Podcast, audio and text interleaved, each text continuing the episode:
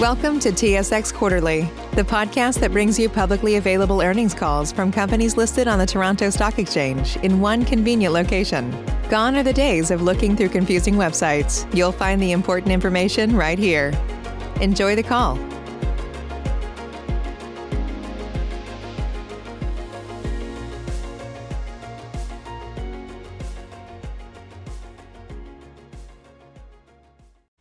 Thank you all for joining us this morning.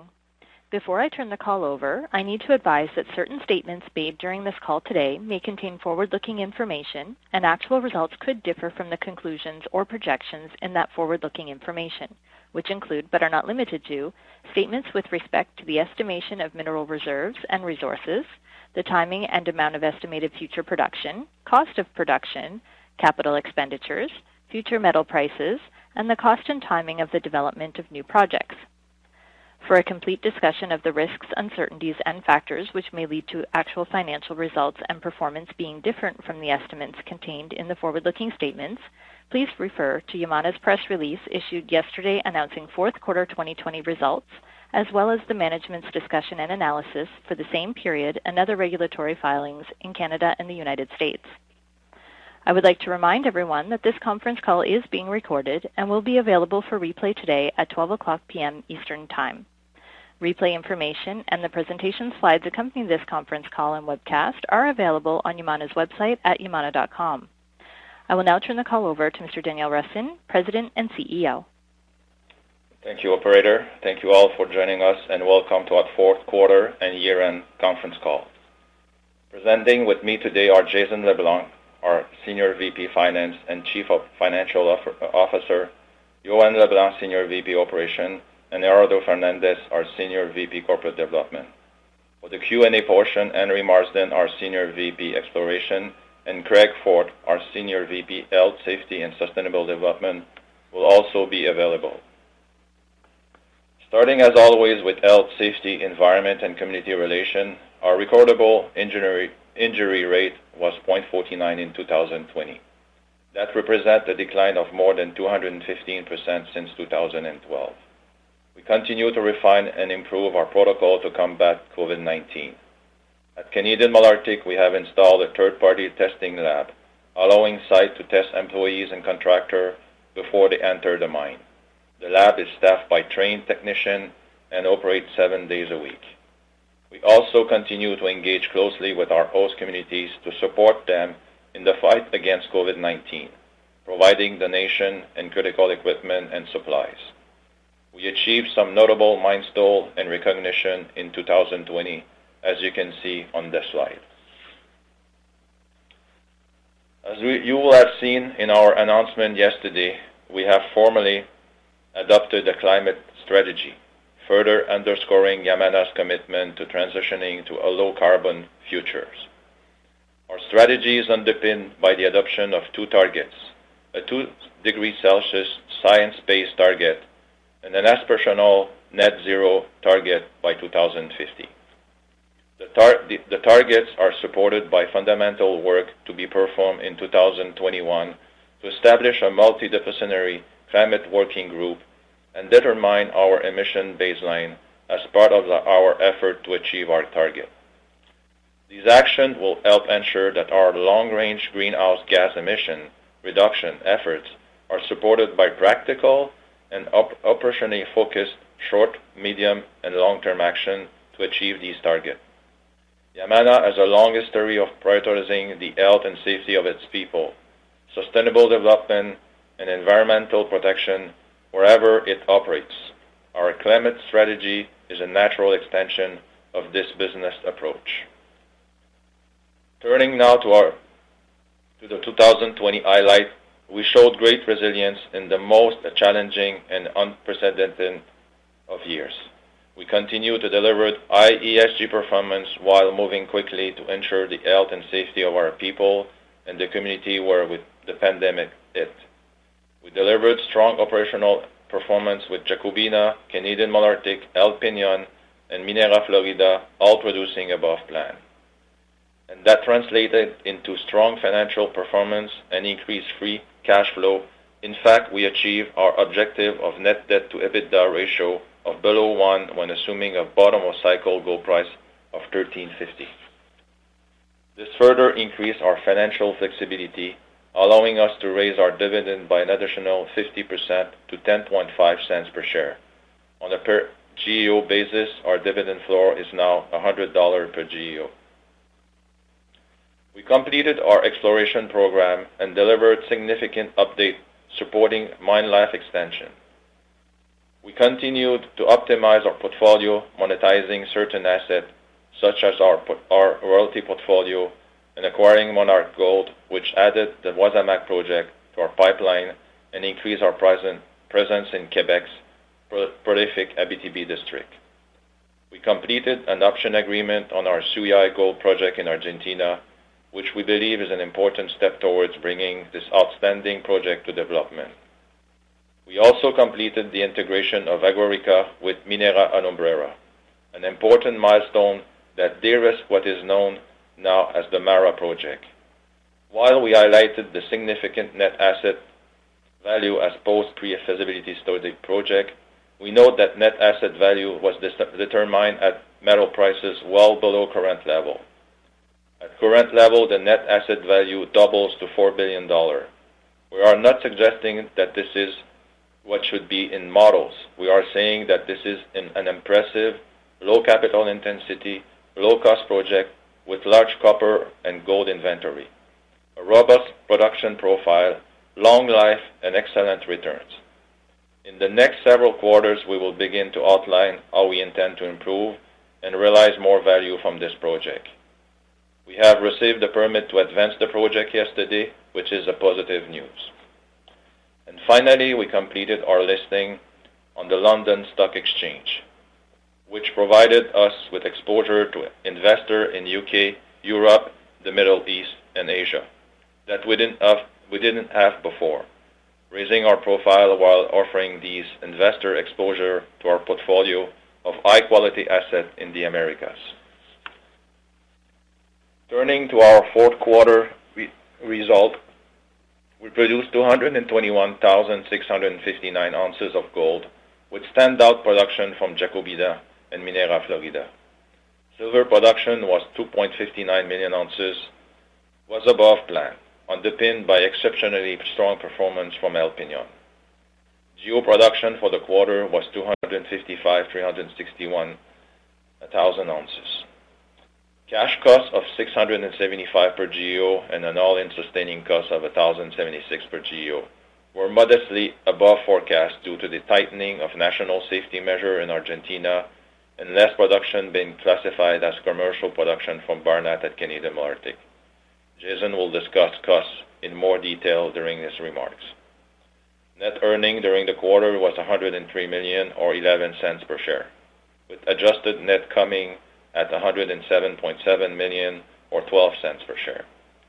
Cash flow from operating activities were $181.5 million, and cash flow from operating activities before net change in working capital were $207.4 million. Free cash flow from before dividend and debt repayment was $61.7 million. We replaced gold mineral reserve depletion on a consolidated basis for our operation, and we delivered significant increase in mineral resources, including 1.84 million ounces of inferred mineral resources at East Gouldie on a 50% basis. East Gouldie is part of the Odyssey underground project at Canadian Malartic, which, as you have seen in our announcement yesterday, is proceeding to development, which we could not be more excited about.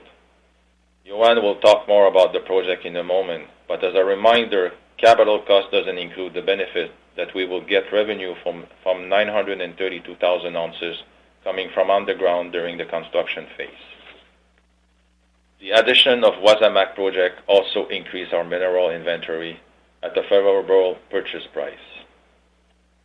Taking a closer look at our result, for the full year we reported GEO production of 901,155 ounces, including 779,810 ounces of gold and 10.36 million ounces of silver.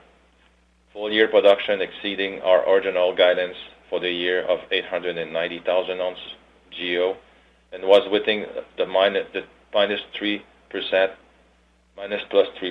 of the variance range of the revised guidance.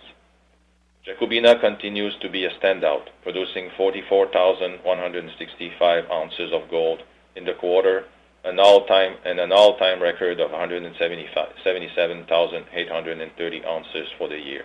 It was the 7th straight years of increasing production for Jacobina, a trend that we believe is going to continue.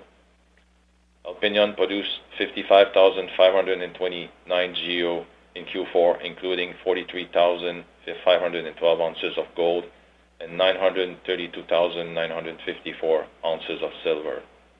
Q4 production at Canadian Malartic was 86,371 ounces on a 50% basis. The transition from Canadian Malartic pit to Barnat pit is going very well, with Barnat now in commercial production. 70% of the total ton mined in 2021 are expected to come from Barnat. Minera Florida continued to perform exceptionally well, producing 26,352 ounces of gold during the quarter. This is the highest production level since 2010 and the second highest since the mines entered into production in 1986, excluding gold production from the reclamation of historic tailings.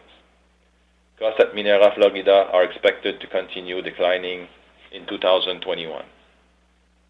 Cerro Moro produced 42,943 GEO in Q4, including 21,259 ounces of gold and 1.67 million ounces of silver. Full-year GEO production was 132,415 ounces, including 995 ounces of gold and 4.5 million ounces of silver. While Cerro Moro operated continuously during Q4, travel protocols were tightened and rosters significantly reduced to protect the health and safety of employees and communities. These restrictions were particularly stringent during December. Despite the impact of this restriction, production in Q4 was the highest of the year. Operation challenges related to COVID-19 are expected to continue in the first half of 2021, but the company expects the situation to normalize as the vaccination program ramps up in Argentina. The transition to more mill fill coming from underground ore at a higher grade than the open pit ore continued in the quarter and will continue in 2021, with most of the ore to the plant coming from Escondida Far West, Zoe, Escondida Central and Escondida West underground mines. We expect to return to production of 1 million GEO per year this year and retain that production level for the next 2 years, the following 2 years. 53% of our production in 2021 is expected to occur in the second half of the year, with production trending higher each quarter. This year we expect production of 862,000 ounces of gold and 10 million ounces of silver. In 2022, we're forecasting 870,000 ounces of gold and 9.4 million ounces of silver. And in 2023, 889,000 ounces of gold and 8 million ounces of silver. As you may have noticed, we disclose a 3-year mine-by-mine guidance, a decision that underscores our confidence in forecasts. I would add that we see the 3-year period as steady state on production and cash flow, while we lay the groundwork for significant growth beyond that period as we advance our project pipeline. We see cash costs ranging from $65 to $695 per GEO this year, with an all-in sustaining cost between $980 to $1,020. Our all-in sustaining cost in 2020 was modestly above forecast due to the aforementioned national safety measure in Argentina and also less production being classified as commercial production from Barnat at Canadian Malartic. The net result of the modestly higher cost and lower expansionary capital at Barnat was neutral, and there was little impact to overall general cash flow.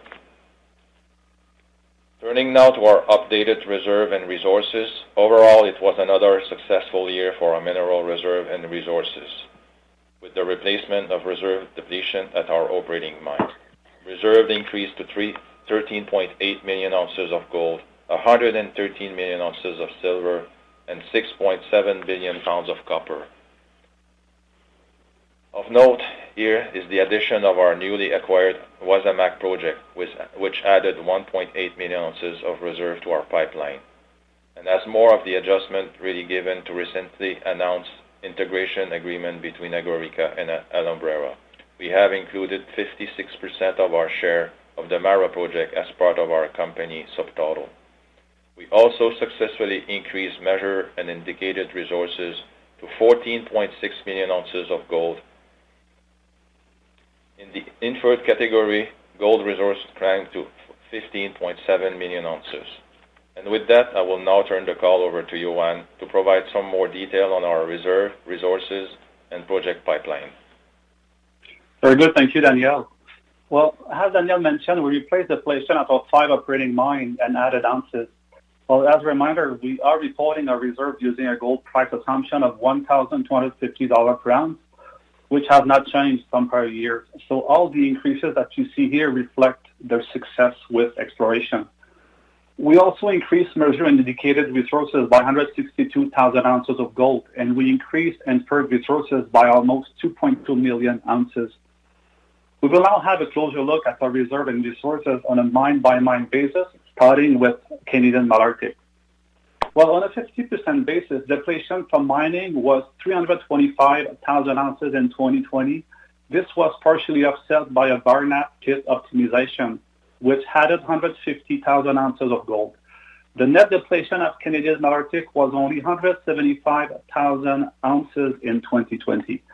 The additional open pit reserve at the bottom of the Barnat pit is equivalent to increasing open pit mine life by about 6 months. This will improve the production profile during the transition from open pit to underground mining. And the optimized pit design is offering a favorable geotechnical stability. We are proceeding with the development of the Odyssey underground project, and I will talk more about these exciting opportunities in a moment. I will also talk in detail about El Peñón and Jacobina in a moment, but note here that they continue to be standout operation, with Jacobina extending mine life despite increasing throughput, and El Peñón increasing reserve from a third straight year, as well as average reserve grade. MARA is now included in our reserve and resources total. With the completion of the integration, there is now a clear path to unlock value from the significant mineral reserve base, which includes 6.7 billion pounds of copper, such as mentioned by Daniel earlier. Disruption due to COVID prevented Cerro Moro from adding new zones of high-grade inferred resources during 2020, but some promising intersection at depth in Zoe and Escondida will be investigated further with diamond drilling in 2021. In addition, for the first time, lower-grade heap leach inferred resources has been included in the mine resources statement. These ounces are supported by positive metallurgical testing results conducted earlier this year, and a positive concept study completed in 2020. Well, in summary, a significant reserve and resource base provide a solid foundation for a 10-year outlook and a pipeline for extension of the existing operation and future development of our quality projects. I will now move on with a quick update on our recent announced 10-year production outlook, as several developments have occurred in the interim. So on the base case is for sure to sustain the platform of at least 1 million GEO through 2030. Since the update was announced, we had issued a positive construction decision for the Odyssey underground project. We have also updated our mineral reserve for 2020, disclosing an increase in reserves at Jacobina and another successful year of reserve replacement at El Peñón. And as I said a moment ago, our pipeline is now including Wasamac and MARA, giving us confidence that we can exceed that 1 million GEO basis case outlook. For Jacobina, we increased reserve by 314,000 ounces of gold, or 13%, to a total of 2.8 million ounces. This is the fourth consecutive year that Jacobina has increased reserve, with an average reserve replacement rate of 240%. Average reserve grade has reduced slightly as a result of adding lower-grade reefs in parallel to the high-grade LU reefs at Canavieiras Santaz. We also increased mineral resources at Jacobina last year. The combined reserve and resource increased by 826,000 ounces compared to 2019. This growth unlocks opportunities for further expansion beyond our planned phase 2 of 8,500 tons per day and 230,000 ounces per year. Specifically, we're now evaluating a third expansion phase that would increase throughput to 10,000 tons per day by 2027, with a production potential of 270,000 ounces per year. So in 2021, drilling will continue to convert inferred resources to reserves while adding new zones of inferred resources, such as Juan Belo South. El Peñón has another successful year, replacing depletion of reserve for the third straight year. So at year-end 2020, reserves stood at 920,000 ounces compared to 764,000 ounces at the end of 2017. The new veins added to reserve are high quality, resulting in a slight increase to the average reserve grade. Well, gold and silver measured and dedicated resources increased by 16% and 17% respectively, and gold inferred resources increased 16% from 2019. A subset of these inferred resources are included in our 10 years production outlook. Although the average resource grade is lower than reserve grade, the subset of resources included in our mine plan is similar to the reserve grade. This is supported by the year-end numbers, where the resources that were converted to reserve throughout 2020 are higher than average reserves grade. The positive exploration results at El Peñón support our 10 years production outlook, which rely on exploration success to maintain a rolling 10 years mine life. This is something really remarkable that this operation has been able to achieve for 21 years and counting. And ongoing success has the potential to unlock opportunities to ramp up production by leveraging the existing processing capacity. Now, taking a closer look at the Odyssey underground project, our resources have now increased to more than 14 million ounces on a 100% basis over a period of only 6 years. In the last year alone, we had close to 4 million ounces of gold. As mentioned, mine life is estimated until 2039, with significant potential to extend beyond that. Production is expected to ramp up to 500 to 600,000 ounces of gold per year from 2029 through 2039. This is higher than our original estimate of 450,000 ounces per year. And the project has a robust economics, as you can see from the sensitivity table below. Initial expansion capital of $1.14 billion is expected to be spent over a period of 8 years on a 100% basis, with capital requirements fully funded using cash on hand and free cash flow generation. Other growth, capital expenditure, and modest sustaining capex during the construction period are estimated at $191.4 million. Gold production during the construction period is expected to be 932,000 ounces at a cash cost of about $800 per ounce, which will significantly reduce external cash requirements. Sustaining capex from 2029 through 2039 is forecast at $55.8 million per year. It is important to note that only 7.3 million ounces or about 50% of the projected raw resources has been included in the technical report completed this month. So like I said, great potential for future upside.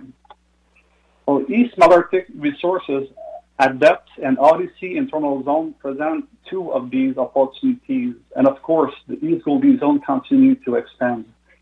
Inferred resources at East Gouldie increased by 134% in 2020 to 6.4 million ounces on a 100% basis, with an average grade of 3.17 grams per ton. In 2021, we're continuing to drill aggressively East Gouldie to test the extension of the zone along strike and at depth. We'll also drill Odyssey South for future mining. We look forward to updating you as the transition to underground Odyssey project is advancing. Well, in our long-term outlook profile, the Wasamac project provides an opportunities for production growth to exceed our 1 million GEO base case target. As a quick summary, we did complete our acquisition in January 21st of this year. The transition with Monarch Gold team has been excellent, and Yamana is already heavily involved in communicating with local stakeholders about the future plan for this operation. We expect to open a regional office in the upcoming months to support the community engagement.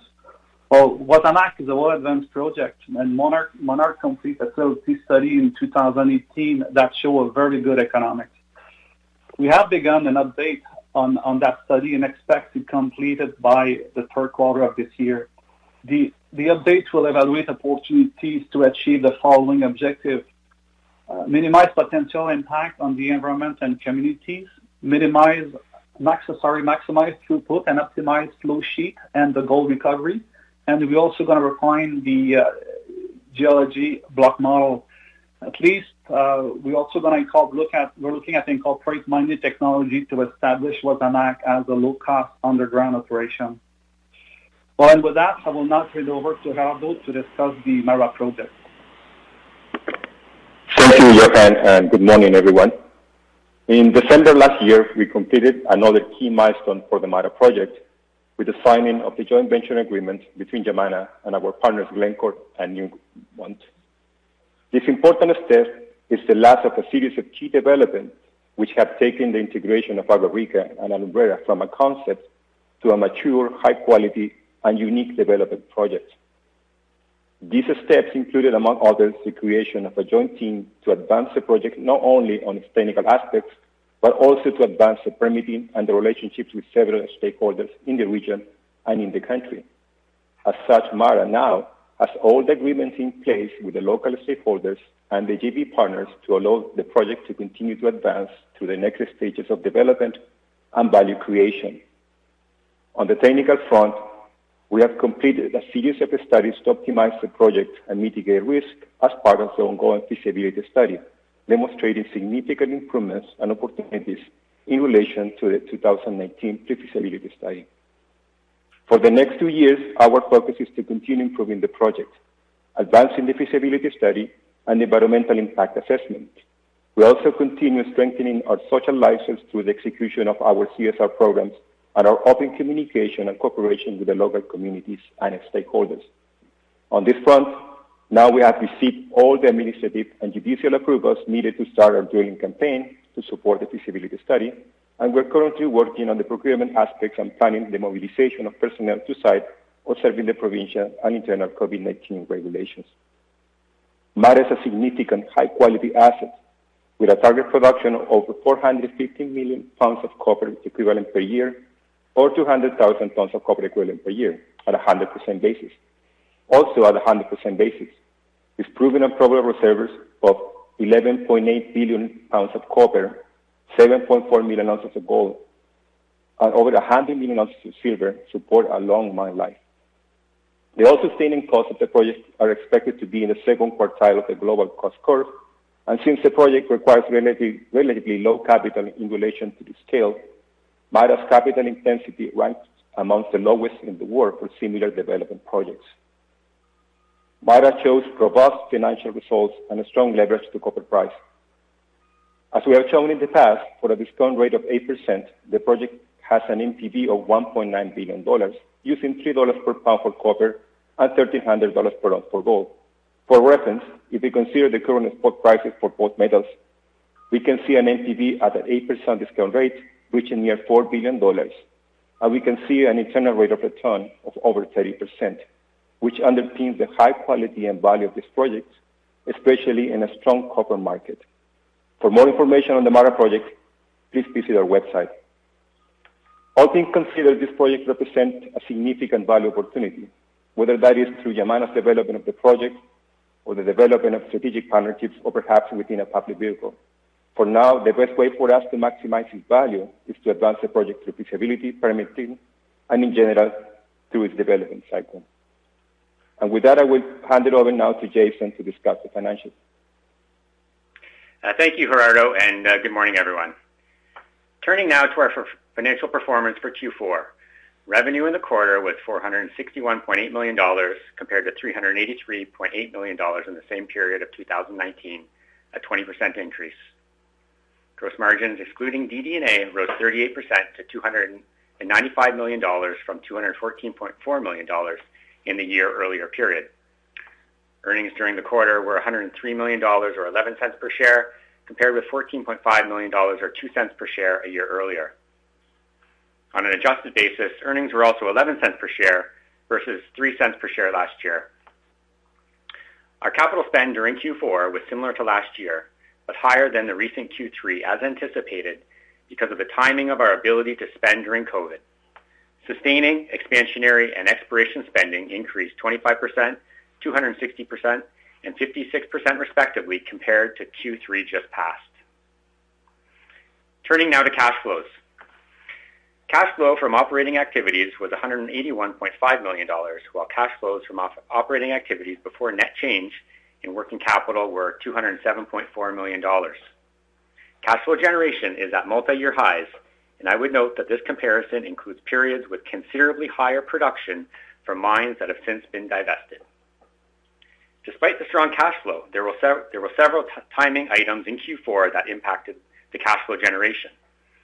I already mentioned the higher quarter-over-quarter CapEx, but also the timing of interest payments, which are paid in Q2 and Q4, working capital movements quarter-to-quarter, and the impact of production exceeding sales in Q4, which will normalize during this year. During Q4, we saw our cash balances increase by $53 million from Q3 after the repayment of the $100 million outstanding balance on our revolving credit facility, which was drawn early in COVID, although unused during the year. With the growing cash, we achieved our objective of a leverage ratio of net debt to EBITDA below one turn when assuming a bottom-up-cycle gold price of $1,350 per ounce, which underscores our significant and growing financial flexibility. With our current and expected growth in cash balances, we have the financial flexibility to continue supporting our three capital allocation objectives. Those include maintaining our conservative leverage policy, supporting our capital investment needs, including our targeted growth opportunities at Malartic and Jacobina, and lastly, maintaining a sustainable dividend, which will increase with growing cash balances and cash flows. Turning to a few other Q4 financial highlights. These charts show our total cash flow profile for the year, with operating cash flows in 2020 totaling $618 million and free cash flow before dividends and debt repayments of $295 million, more than 200% higher than 2019. Cash and equivalents at year-end were $651.2 million. This includes cash acquired on the integration of Agua Rica with Alumbrera, now MARA, in Q4 with a balance of $223.1 million at year-end. This cash is available for utilization by the MARA project. Upon the integration, Yamana, as 56.25% controlling shareholder, will now consolidate 100% of the accounts of MARA in our financial results, and prospectively will show the 43.75% interest of our joint venture partners as a minority interest. For the quarter, cash costs and all-in sustaining costs were modestly higher than forecast due to production and cost impacts at Cerro Moro following the reimposition of national safety measures in Argentina in December. Had Cerro Moro not had this impact and performed as anticipated, our consolidated costs would have been within our prior plans. In addition, we had anticipated that more production from Barnat at Canadian Malartic would be classified as commercial production and would have positively impacted costs.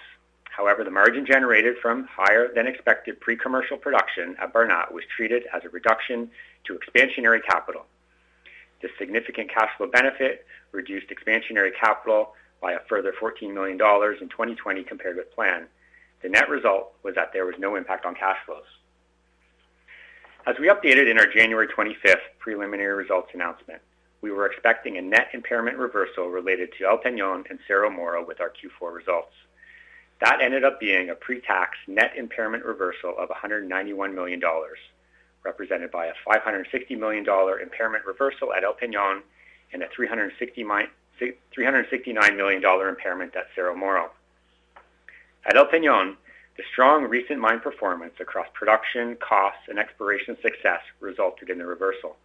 At Cerro Moro, it was challenges in these factors from the opposite perspective compared to the prior expectations, but also quite significantly the impact of export taxes on cash flow. Despite this result, we still believe strongly in the long-term value opportunity at Cerro Moro, especially from exploration, although the shorter-term result was the impairment of the asset. Taking a look at capital spending guidance for 2021, we are forecasting expansionary capital spend of $132 million this year, sustaining capital spend of $183 million, and total exploration spending of $110 million. The expansionary number is higher than what we initially guided for 21 back in January, as we hadn't approved the construction of the Odyssey project then, but that capital is now included.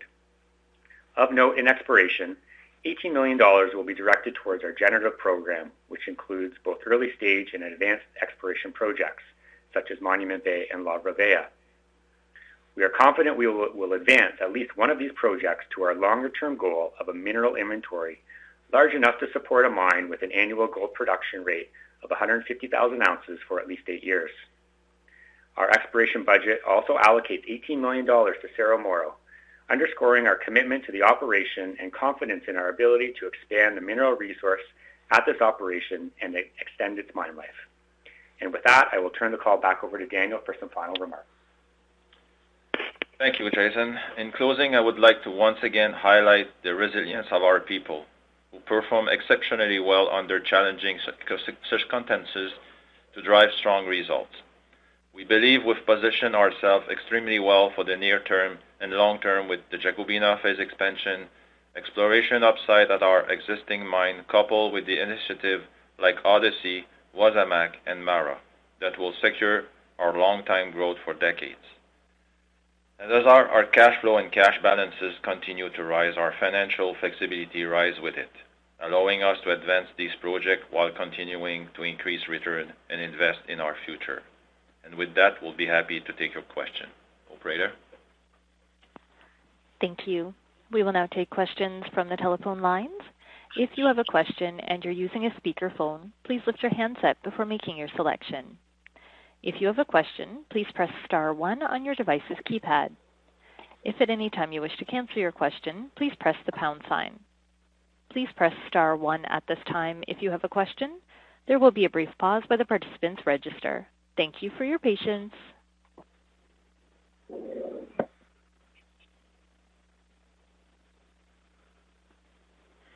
The first question is from Ralph Profiti of 8 Capital. Please go ahead. Your line is now open.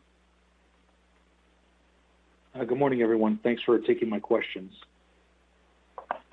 Daniel, the MD&A talks about Phase 3 expansion potential at Jacobina.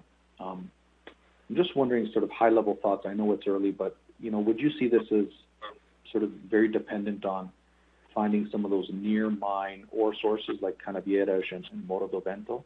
And particularly, how do you think about the strategic reserve life, which has up until now has been about 20 years? Do you think you can maintain that in the 10,000 ton per day scenario in the context of the tailings capacity?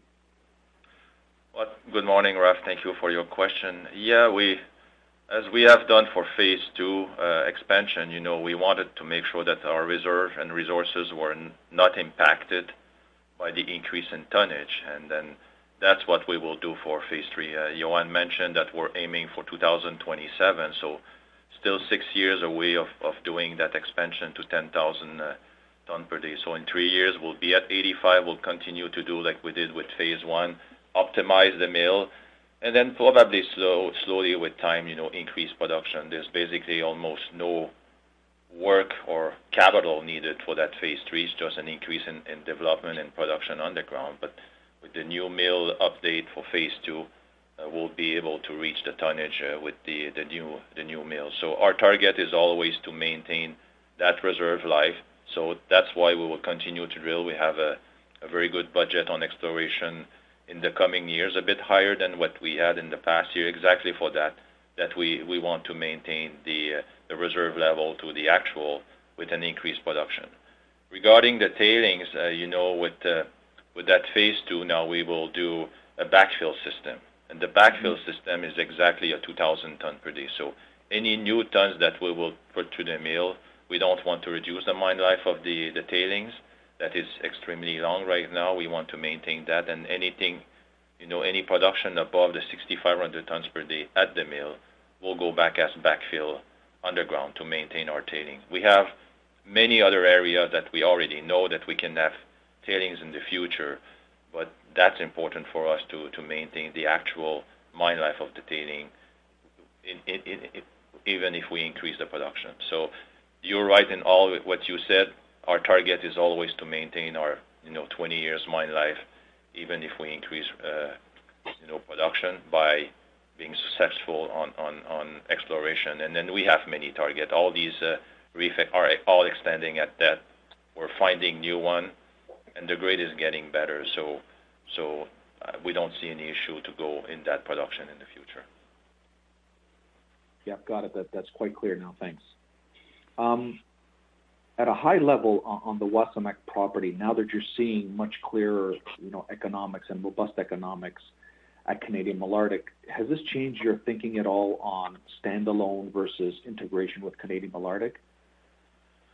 No, not really. We're studying both, but our priority number one is really to have standalone. We have the room to put the mill, and then the main reason why we want to standalone is for a backfill system also, Raf. The advantage of having backfill at site, we're going to recover 95 to 100% of the ore underground if we have backfill. If we leave open stope, then that will be reduced significantly.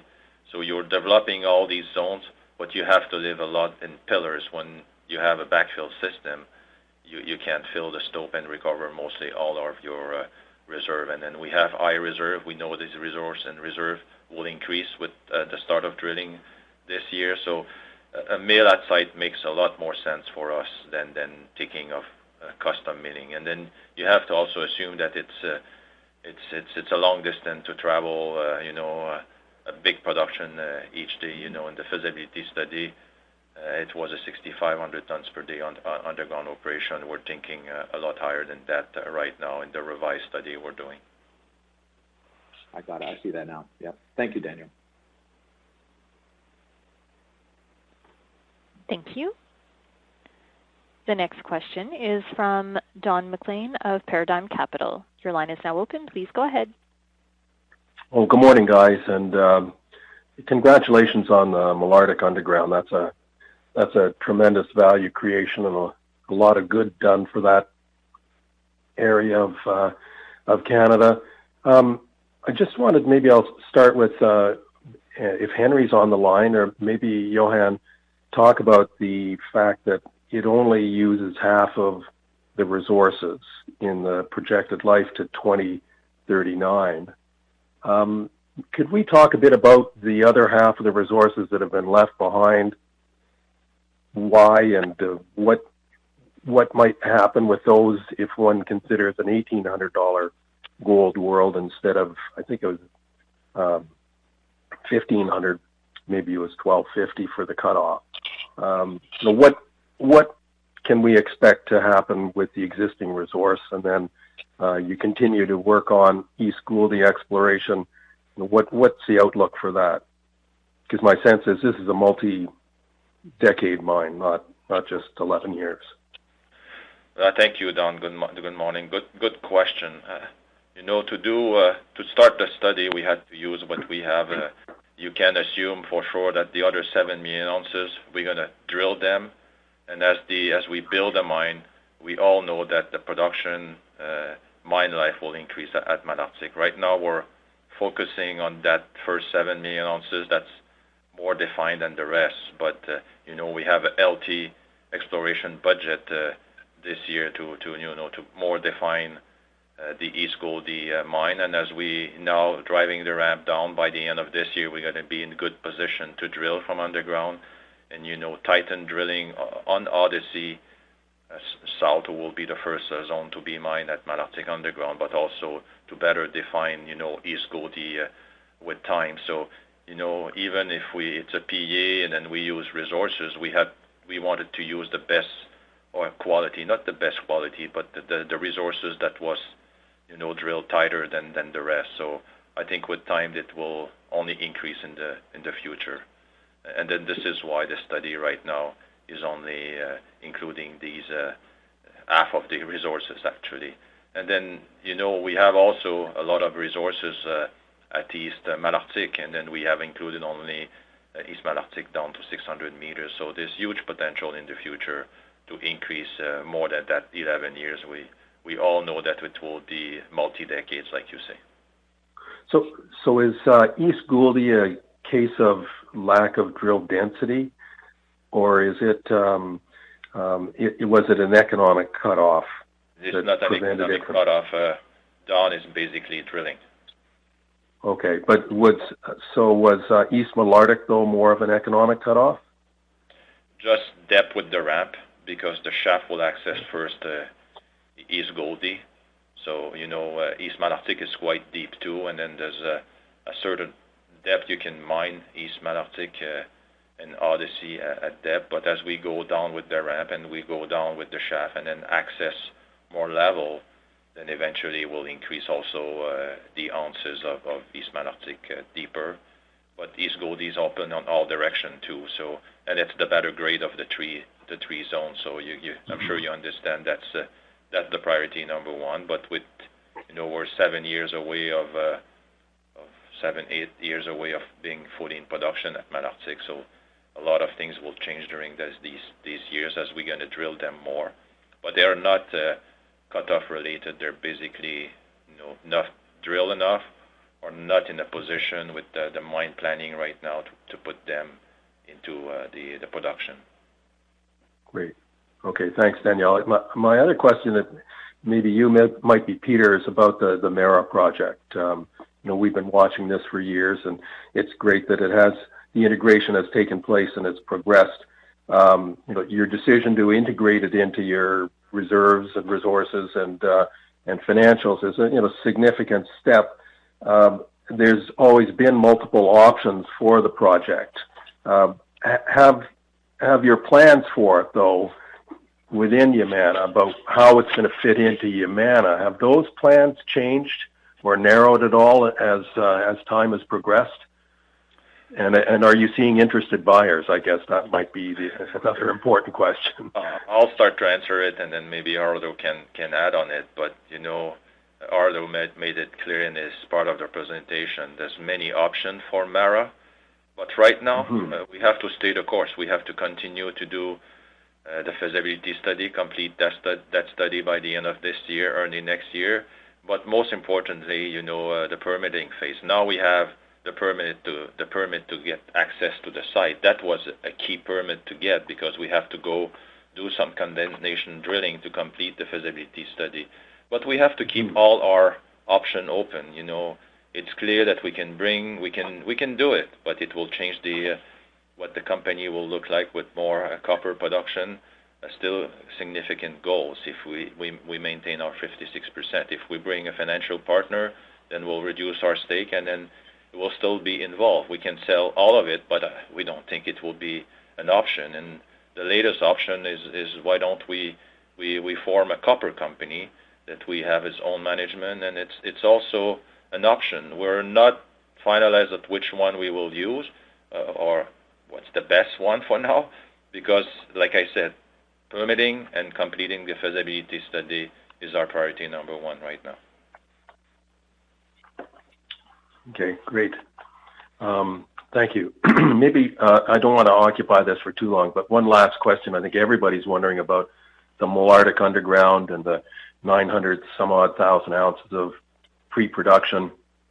Maybe Jason can just tell us, is Malartic, the underground, is that going to be self-funded if we keep these kind of gold prices? And would it be self-funded if we include the cash flow from the open pit? Yeah, Don, absolutely. And that 1550 gold price that you mentioned, that's the case. It would be kind of a multiple cover on kind of the integrated cash flow generation compared to the underground CapEx. But when if you toggle over to spot, then it's going to be further multiples of the needs there. So I think it's a unique attribute of the project, having all that production over the construction period to subsidize the ultimate construction there. So from a net free cash flow from the Malartic project, will it still continue to contribute net free cash flow to Yamana if we stay at these kind of prices? Yeah, very, very much so, Don. I'd say it's pretty robust at these prices. You can kind of do both. You're going to have that contribution from the open pit net of all the construction costs on the underground. So that's, as I said, that's at the study cost of the $1,550, but even more so at the prices we see here today. Okay. Great. Okay, thank you. Thank you very much, guys. Thank you. Thank you. The next question is from Mike Parkin of National Bank. Please go ahead. Your line is now open. Hi, guys. Just wanted to confirm the 10-year plan does include the newest numbers on the Odyssey underground, or is it still assuming the smaller scale that was kind of previously communicated? Good morning, Mike. It's including the new numbers you saw yesterday or the presentation today. But does it doesn't include other potential upside on top of that, like low-grade stockpile or, between now and then the end of construction, a lot of things will happen at Malartic, and that might change. But when we said we presented our 10 years with the new numbers. Okay, that was actually my next question about the stockpile, if that was factored in there. No, do you have a sense of... Okay. And do you have a sense of what gold price the joint venture partnership would want to see to factor in that low-grade stockpile? Well, that the actual gold price, we can include it in there now, but we've decided not for this at this time of the study. It might be included in the future, but Yohann already mentioned. Yeah, at 1550. Yeah. Okay. Super. All right, that's it from you guys. Thanks very much. Thank you, Mike. Thank you. The next question is from Jackie Przybylowski of BMO Capital Markets. Please go ahead. Your line is now open. Yeah, thanks very much. Most of my questions have been answered. I guess one that would be helpful would be just some clarification. With the Malartic Underground drill exploration program for 2021, can you give us a sense, are you prioritizing infill drilling to move more of what you already have delineated into like a M&I category, or are you still testing the boundaries of the ore bodies, and would that sort of step out drilling be a higher priority at this point? Well, good morning, Jackie. Good question. Henry, why don't you answer that one? Sure. Yeah, thanks, Jackie. There's about a $30 million budget for exploration. The majority of that is infill on East Gouldie. We'll be looking to take it to about 80-meter centers and an indicated category. But there is $4 million that we'll be looking at extensions of the zone. So the zone remains wide open, down plunge especially to the east, and somewhat up plunge off to the east as well. So there's a significant component of both aspects, but the main push is definitely to get stuff to indicated category. Okay, that's it for me. Thanks very much. Thank you. Thank you. Once again, please press *1 at this time if you have a question. And the following question is from John Tomazos of John Tomazos Very Independent Research. Please go ahead. Your line is now open. Thank you. Sometimes the best acquisitions are the ones you already have. I'm thinking of the MARA project. Now that copper and gold prices have rebounded, is it likely that you're going to keep a bigger part of it? Or instead of selling a gold stream to do a financing, is there a structure where you sell part of your copper stake? Glencore, your partner, likes copper. Royal Gold has a copper stream, where you keep the entire gold participation and reduce the copper participation to fund the CapEx. Good morning, John. Good question. It's, you know, like I mentioned earlier, there's a lot of option on MARA, and then you're right, with copper going up and gold going out, that project is becoming more and more important for the company. And then we own it at 56.25%, so that's important, and that is why we're not in a rush to do anything. We'll continue the feasibility study, the permitting, and evaluate all the options, and then we'll do what's the best for the company in the future. But right now, you know, all these options you mentioned, plus the one we have, are good options. We have to see what will happen, but right now we stay the course on what needs to be done to complete this, the fee study and the permitting, and it's going well right now. Thank you. Well, just John, if I may add, this is Gerardo. I think that you also have to consider that a project like this most likely will have project debt, perhaps in a range of 50 up to 70%. So the amount that needs to be financed by the partner is not 100% of the capital. Thank you. Thank you. The next question is from Tim Huff of Peel Hunt. Please go ahead. Your line is now open. Yes, thank you. I know you've been focusing a lot on Malartic and Jacobina, but just from an exploration perspective, I mean, you're obviously allocating a good deal of exploration spend towards Cerro Moro and El Peñón this year, but you've also got a life of mine extension that you're aiming for, Minera Florida eventually. How would you rank those three in terms of your 21 exploration focus? I mean, a lot of it depends on what you find, I know, but if you were to prioritize those three in order, how would it sort of work for the coming year? Good afternoon, Tim. Good question. You know, they're all important for us. For sure, you know, Malartic is a big mine, big project. So, you know, the more we can convert into, you know, the confidence into the resources, that's an important one. Jacobina has already many years of production, so it is maybe less important. But if we want to increase throughput in the future, that's also important. I think Wasamac is a key one too, because we want to build that mine. We want to update our feasibility study this year, and then we know there's huge potential of extension. So we don't really put priority when we do our exploration budget. Henry and the team, they come with ideas, and along the years we see with the success we have in exploration, and very often in the past few years, even in last year with COVID-19, we have extended the exploration budget at El Peñón and at Canadian Malartic. El Peñón, you asked the question. It's a great question. El Peñón, after 21 years, Yohann said we already carry above 10 years in our strategic mine life of the mine.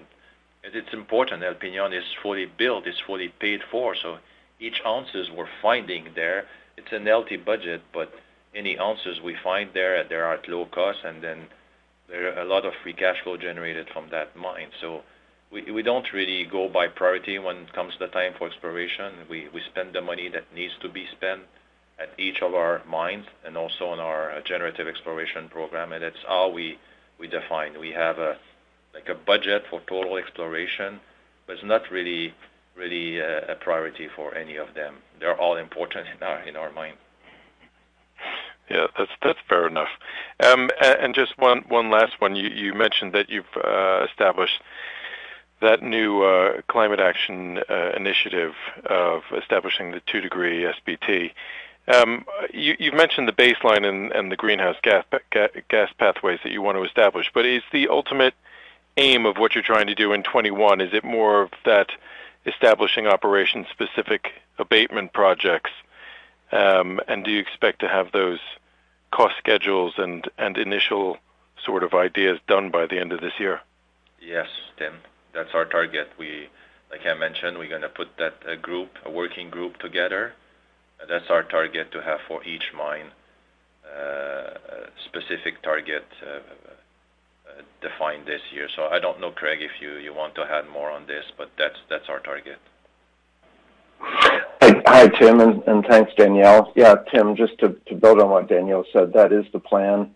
2021 really is a planning year, a foundational year, to have all the work in place so that by the end of the year we can have those preliminary operations-centric emissions abatement pathways. Okay, that's great. That's it from me. Thanks very much, and well done. Thank you, Tim. Thank you. There are no further questions registered at this time. I'll turn the meeting back over to Mr. Racine. Well, thank you, Operator. Thank you, everyone, for joining us today. We look forward to updating you on our first quarter in April. Please take care and stay safe. Bye-bye. Thank you. The conference has now ended. Please disconnect your lines at this time. We thank you for your participation.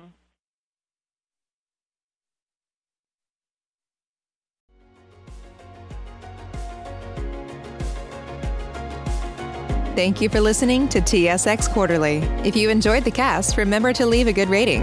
And remember, for any additional inquiries, please consult the company's investor relations section on their website. See you next time.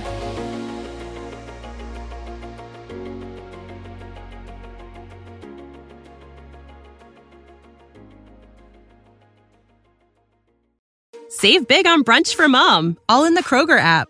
Get 16-ounce packs of flavorful Angus 90% lean ground sirloin for $4.99 each with a digital coupon. Then buy 2, get 2 free on 12 packs of delicious Coca-Cola, Pepsi, or 7-Up, all with your card. Shop these deals at your local Kroger, less than 5 miles away. Or tap the screen now to download the Kroger app to save big today. Kroger, fresh for everyone. Prices and product availability subject to change. Restrictions apply. See site for details.